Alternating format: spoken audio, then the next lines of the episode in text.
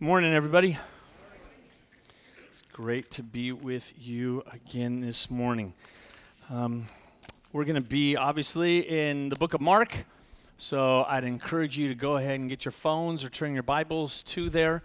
And um, also, even you, you can uh, even prepare yourself and turn to Daniel chapter 7, because we're going to look at that kind of quickly too. So, um, uh, while you're doing that, I wanted to, uh, as we got started, do a recap from last week.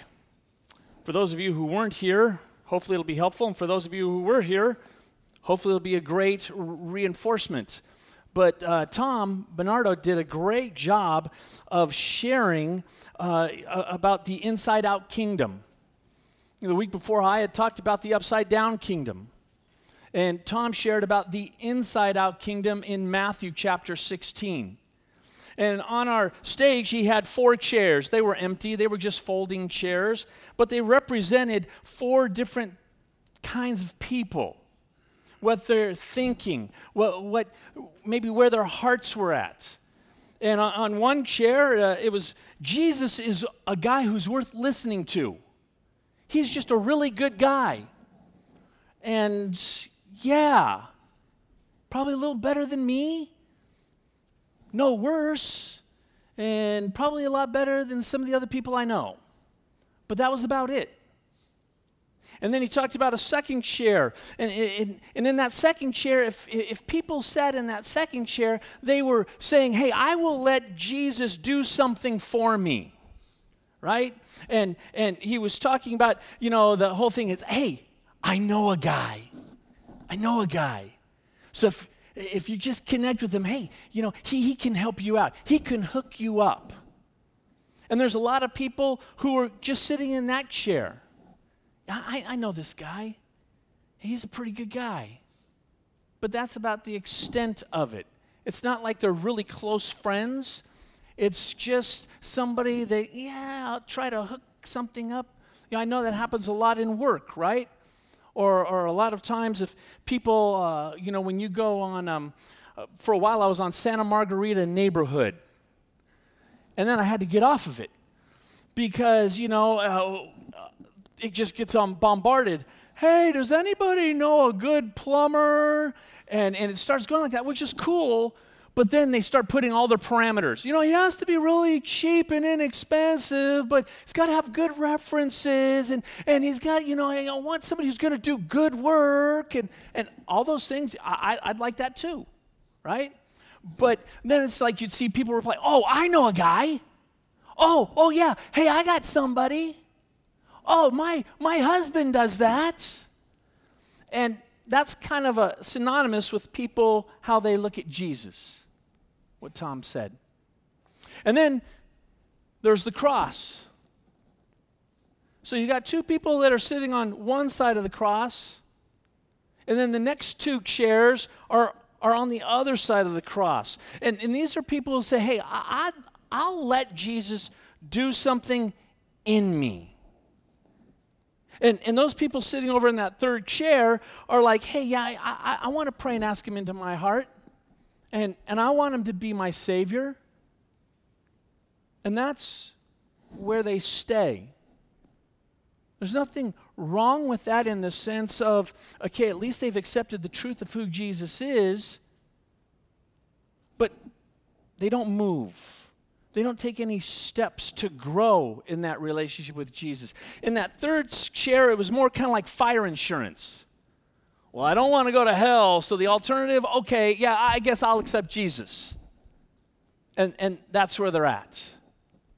And then finally, in the fourth chair, he said, I will let Jesus live his life through me. So it's not just uh, letting Jesus do something in me, but I'm going to let him live his life through me. And all this was out of the passage in, in Matthew chapter 16, verses 13 through, through 28. And those were internal actions, Tom shared with us. Because in there, Jesus said, Hey, if anyone wants to follow after me, you had to do three things. You have to deny yourself, you have to pick up your cross, and you have to follow me daily. Now, I could focus on that same exact passage this week because it, it's so pivotal.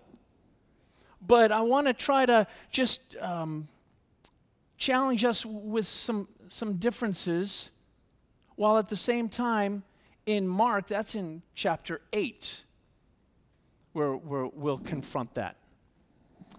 But um, today we're going to look at what people, what the people in Mark's gospel uh, said about Jesus. And if you have your panel, it's, it, it would be over on that far left panel, Act 1. Who is Jesus? And so I just thought, okay, I'm going to I'm gonna attack this in, in kind of a different way. And we'll see um, wh- where, where we head to. About the book of Mark, just some things that maybe you maybe of interest. I'm not going to spend a lot of time on it, but um, it was written by John Mark. John is his Hebrew name, and Mark is his Latin name. And so um, it's not that he had two names. It's, he was John, but for his audience, he translated that into his Latin name, and that was uh, Mark. It was written from Peter's perspective. So these are stories that Mark brought together and, and heard um, from Peter. Most scholars say that he wasn't um, eyewitness of Jesus' events, but that because he had a relationship with Paul, and for those of you do a study on, on Mark or John, or if I just do John Mark, um, he had gone on the very first uh, missionary journey with the Apostle Paul and with Barnabas, who happened to be his cousin. And he went there, and for some reason, Scripture doesn't tell us, he came home early. And because of that, later on, there was a rift between Paul and Barnabas. Barnabas said, oh, Let's take him with us the second time. And Paul said, No way. He abandoned us. And so then there was such a split that all of a sudden, Paul took Silas, and Barnabas and Mark then went someplace else. So this is the same guy. But he wasn't, uh, he, he wasn't, his story wasn't over. In fact, I think it was just kind of beginning. But he wrote this from a perspective because Peter and he were so together that he was probably writing what Peter was sharing all these different stories and that's how we got this gospel. It was written in Rome somewhere, probably while he and Peter was over in Rome. Either in the late 50s, maybe the early 60s.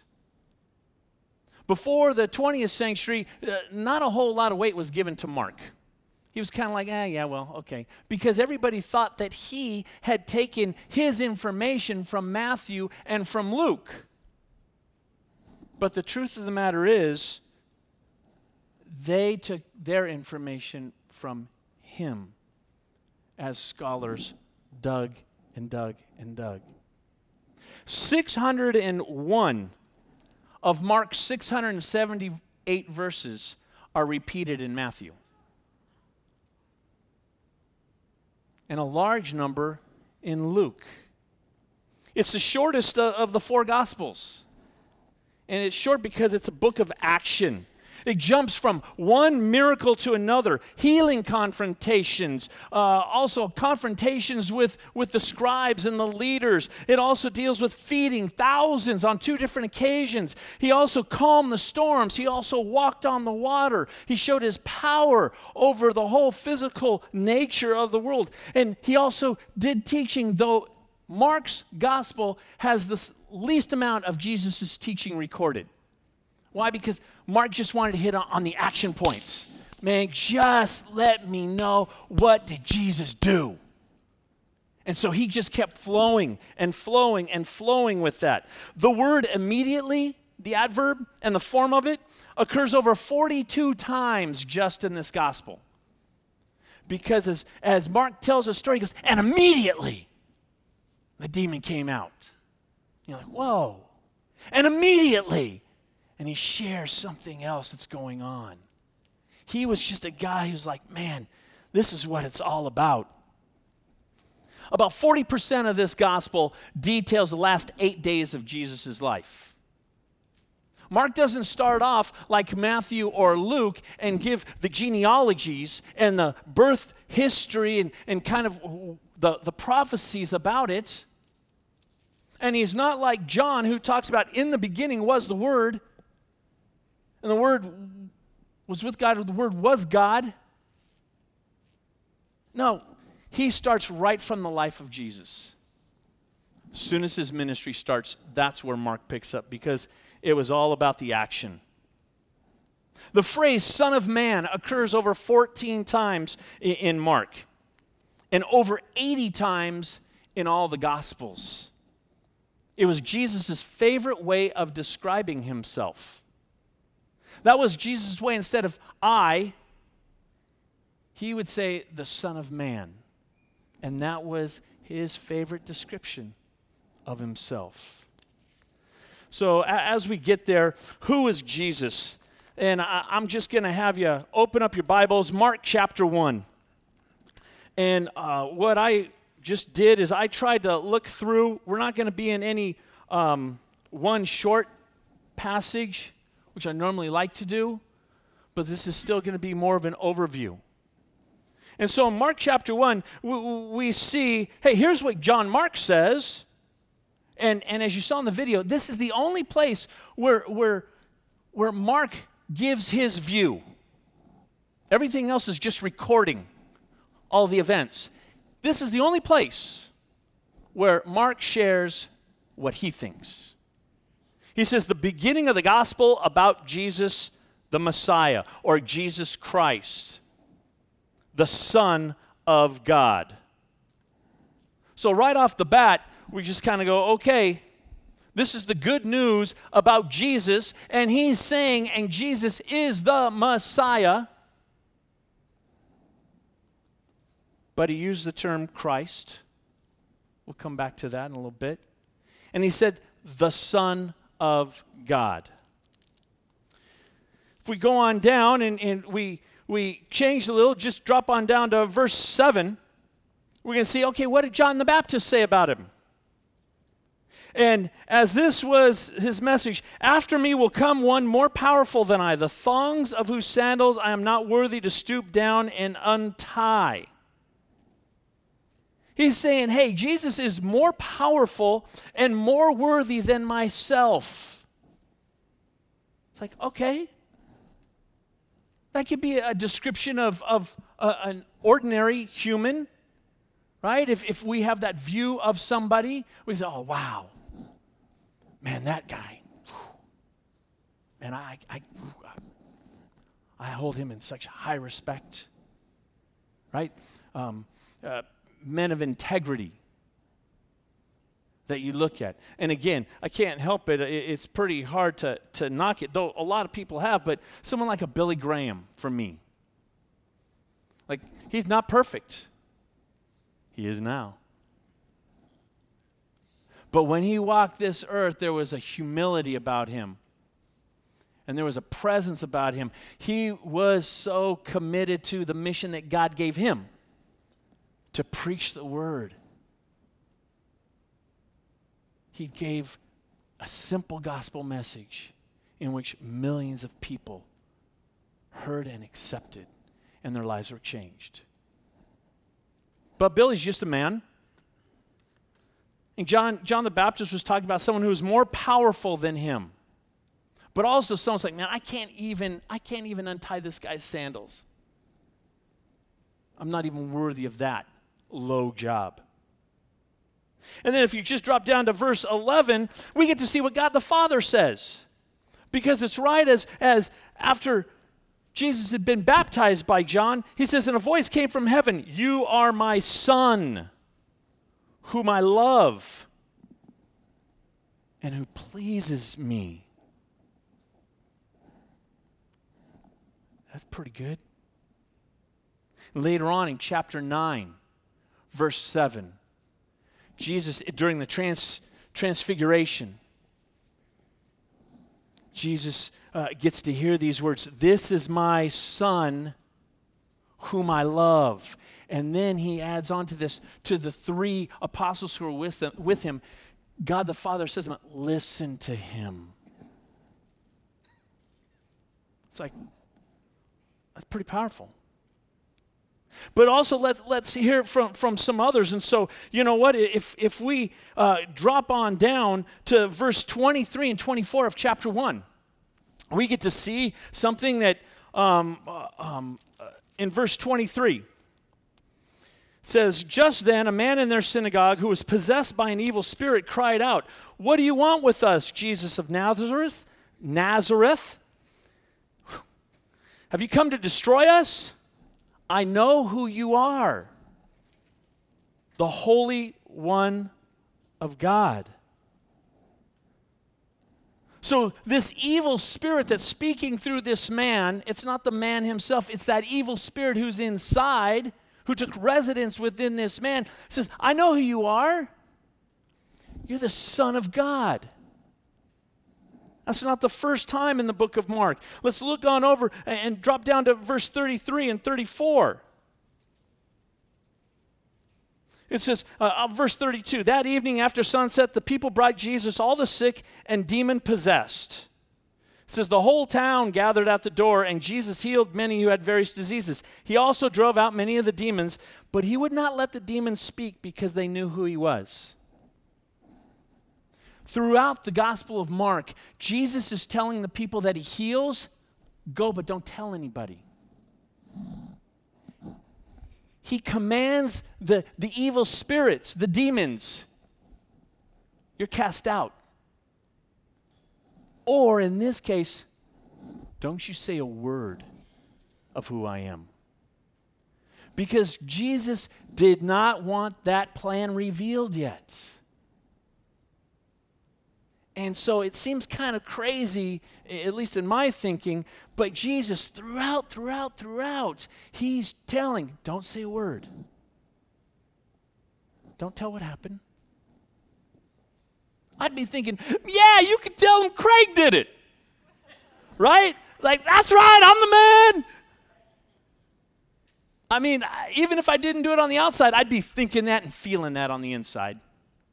I'm just trying to be honest with you. And, and all of a sudden, particularly when it comes to the, to the demons, oh man, that's right. That's right. You're out of here. And you can tell all your buddies, I did it. That's just what I'm thinking, but, but Jesus doesn't do that. Even the spiritual underworld recognized Jesus as the Messiah. Don't forget that. They, they know who he is and they already know that they're defeated. They don't even try to do a battle with Jesus. They're just like, oh, okay. No. Ah. In one case, hey, you know what, uh, can, you, can you cast us into those pigs? We'll go into the pigs. Just don't condemn us yet. That's coming later on. That's at the great judgment. And they, they didn't want it, they know it's coming. So they're doing everything they can to delay themselves. Also, in chapter 3, you, you, you see this in, in, in, verse 11. And uh, I got I got to get myself turned on over there. And, and it says, Whenever the evil spirits saw him, they fell down before him and cried out, You are the Son of God. But he gave them strict orders not to tell who he was. Hmm. Now, who, who are some others who, who say about Jesus? And guess what? It kind of seems unfair, but as I was reading through this entire passage, uh, uh, the entire book, um, his family. What did his family say? Probably what my family says about me quite often. If you look in chapter 3, verse 21. Chapter 3, verse 21. I'm going to start at verse 20 though. Then Jesus entered a house, and again a crowd gathered, so that he and his disciples were not even able to eat. When his family heard about this, they went to take charge of him. So let me just stop for a second. Jesus and his disciples were so busy. The people were so excited. It's like, oh my goodness, anybody they knew. Remember what we talked about earlier? Hey, I know a guy. Hey, your sick son or daughter, come on. Oh, hey, your brother who, who's, who's got leprosy, hey, come on. Hey, you know what? If, if you've been dealing with female issues, and that's recorded in here for 12 years, I know a guy. And the crowds were pressing in around him. And so they didn't even have time to eat sometimes. They, they, they didn't. And, and yet, here's his family thinking, oh my goodness, he, he's not taking care of himself. We got to come and help him. But, but look at what it says that they say. It says, when his family heard about this, they went to take charge of him, meaning take, help him, protect him. But it says, for they said, he's out of his mind. Now that's his family. That's his family saying this. Imagine them just kind of going, Oh, Jesus, wait, wait. You're what? Huh? You're who? Come on, man, you're my brother. My actual brother. My physical brother. What, what do you think you're doing going around doing these things? How are you doing these things? I don't know, but are you going a little crazy here? And that's all we have recorded about what his family says, at least in, in the book of Mark. Now, if you look at the very next verse in, in verse 22, and the teachers of the law in chapter 3, who came down from Jerusalem, he is possessed by Beelzebub. By the prince of demons, he is driving out demons. Wow, yeah, that makes a lot of sense, right? Makes a whole lot of sense. That, that he, he's possessed by Satan so that he can drive out Satan's demons out of people. But see, these, these teachers of the law, they, they didn't know what to do with him. I mean, Jesus is talking as someone with authority. How could he, a carpenter, someone from the local Galilee, in that little, little town Nazareth, how can he talk with such authority? So they had to try to come up with something to discredit him. And so somebody, you know, wisely, oh man, he's he's being possessed by Satan. And Satan's using him to get rid of everybody else. And, and Jesus deals with that. He talks to him about that. But still, you know, eh, down in verse 30, it says, Jesus had said this because he, he, he dealt with that about how, how can someone stand, you know, a house is divided against itself. And he said this because they were saying he has an evil spirit. Now, turn to chapter 5.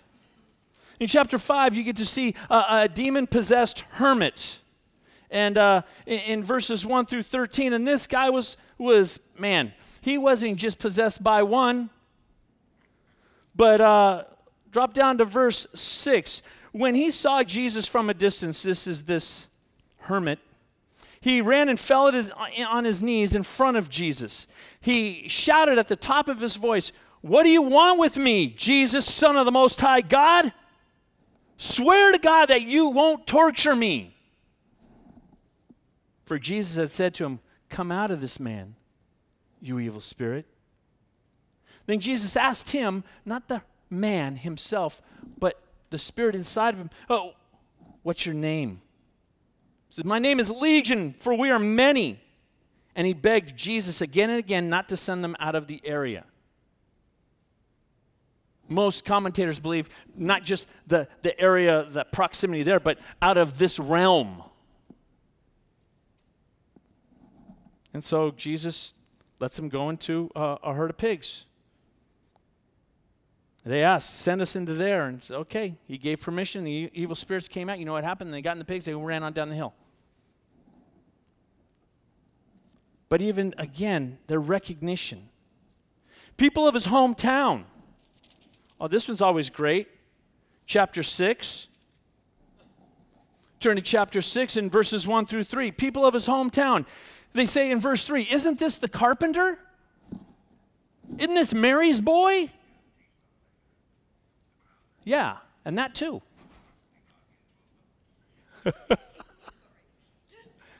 it happens. Isn't this the brother of James and Joseph and Judas and Simon? Uh, don't his sisters live right here with us too? So they're just going, wait a minute. This is a carpenter. He's no, he's no Messiah. He's no son of God. His family grew up right here. A lot of them probably he wasn't going to amount to much. I knew he was off his rocker, you know? Others, some said uh, if you drop down in chapter 6, verses 14 to 16, John the Baptist, who was raised from the dead. Others said Elijah. And then King Herod himself, in verse 16, says that John the Baptist, the man I beheaded, has been raised from the dead. Herod was scared out of his wits because he got tricked into killing John the Baptist by his stepdaughter. And go to chapter 7 and you see in, in verses 31 through 37, you can see that people were amazed in the region of the Decapolis, and that just means the 10 cities, all real in close proximity of each other. And, and they said, hey, man, he's a miracle worker, he's a, a healer. The deaf can hear, and the mute speak. And then we get to chapter 8, and it just says around Caesarea Philippi. And uh, as that's happening, Jesus asks, Who do the people say that I am? And that's kind of, again, similar. We're right back to where Tom was at last week with us in Matthew chapter 16. And again, the disciples replied, Hey, John the Baptist, Elijah. Now they're speaking on behalf of all the people that they've heard, all the, all the rumblings that are going on. This isn't their own uh, uh, description. This is them explaining, oh, yeah, Jesus, I've heard this, I heard this, I heard this. Or he's, he's one of the prophets. We don't know which one, but he, he's a prophet. And then that's when Jesus turns and, and flips it. Verse 29 But what about you? Who do you say I am? And then we know that Peter answered. And he said, uh, when he answered, he really answered for all of them. This wasn't just Peter. He can't take all the credit. They were all in this. He said, You're the Christ. And Christ is the Greek word. Messiah is the Hebrew word. They're the same word. That's why sometimes you'll hear Jesus the Messiah or Jesus Christ because Jesus Christ means Jesus the Messiah. And both those words mean the anointed one. Jesus, you are the anointed one. Now, I don't know about you, but I'd be thinking, did I get the answer right, Jesus? Did I, did, did I answer that one correctly? Come on, come on. And he did. But he completely misunderstood what that was going to be all about. Completely missed the boat.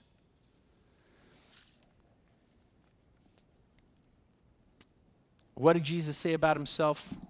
Just in verses uh, 31, he just said, Hey, Jesus said, he, He's the Son of Man. But what did he say? I got to suffer a whole lot.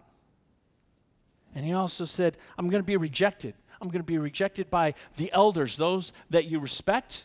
I'm going to be rejected by the chief priests. I'm going to be rejected by the scribes and the teachers of the law. And not only am I going to be rejected, but I, have got to be killed. I'm going to be murdered. But I'm going to raise again after three days. Man, the disciples, that, that was so far out of what they were possibly thinking. It wasn't even close to what they were thinking. Because even though Peter said, You are the Christ, and Jesus would say, Yeah, I am the Messiah, I am the anointed one, you think, Oh, yeah, we're on the same terms. But nope. Because for Peter and the, and the rest of the disciples, it was an earthly king only. He was going to be just like David. They had been told along the line of David, the messianic king. So they were looking for somebody who is going to relieve them of their oppression from the Romans. The Romans were cruel, they were a machine. They could just wipe out anybody at that time. And later on, Nero did. In AD 70, Jerusalem leveled. But but for Peter and the rest of the uh, apostles, they're going, he's going to be a great military leader. He's going to be a political deliverer. Unfortunately, today there's many people who think in politics that that's going to be our deliverer. Never has, never will be. Never has, never will be. So I don't care what uh, side you line yourself up with,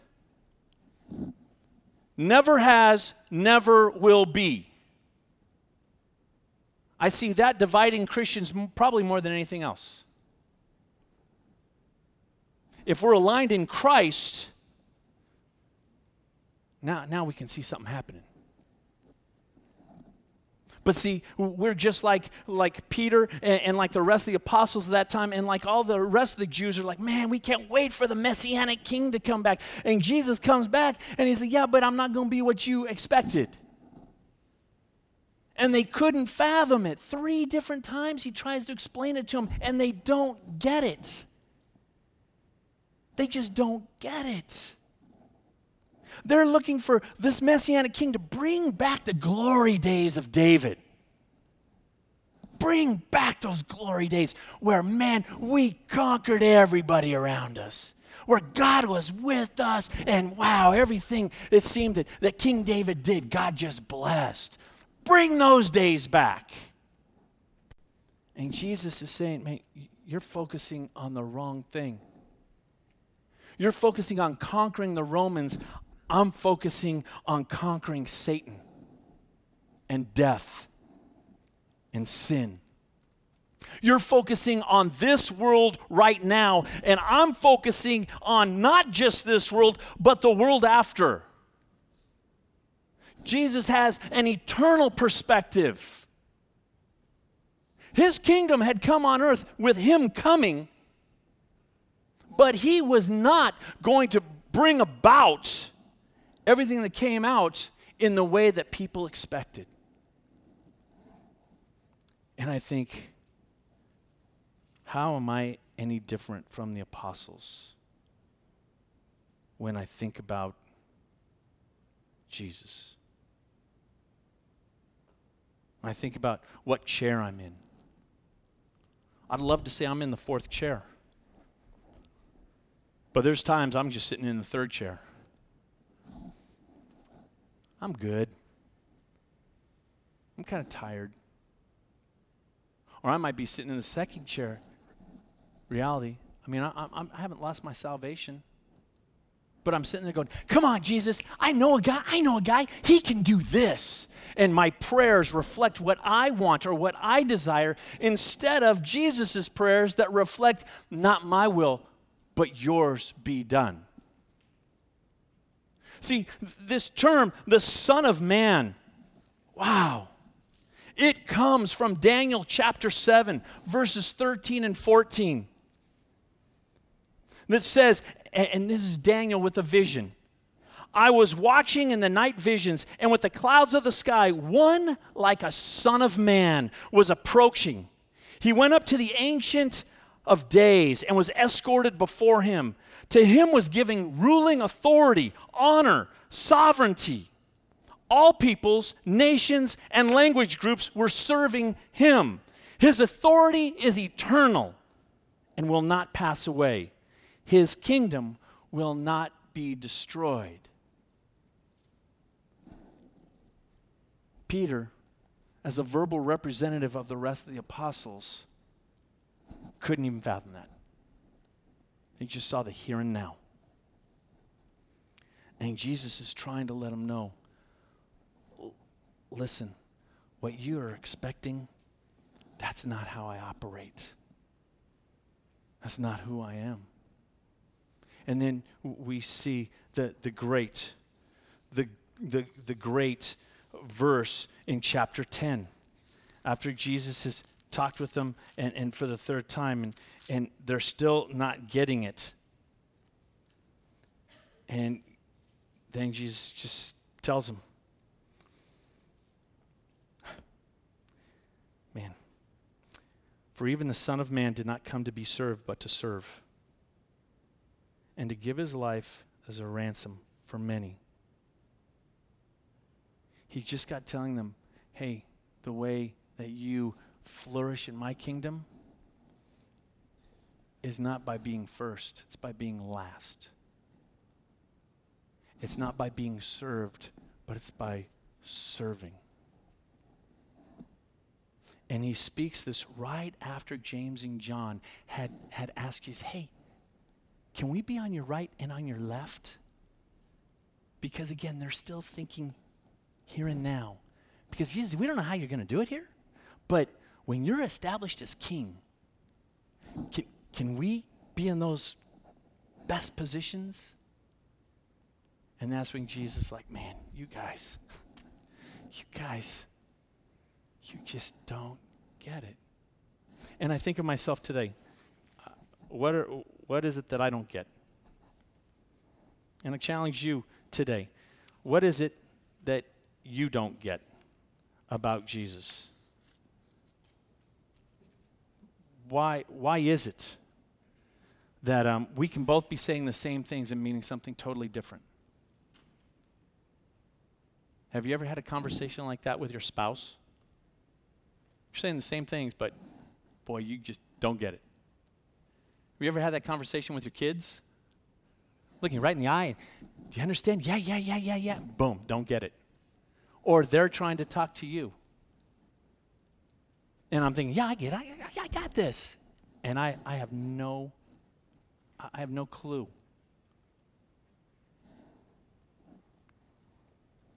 I think, okay, there's a, you've heard a whole lot of different things about what people have said about Jesus.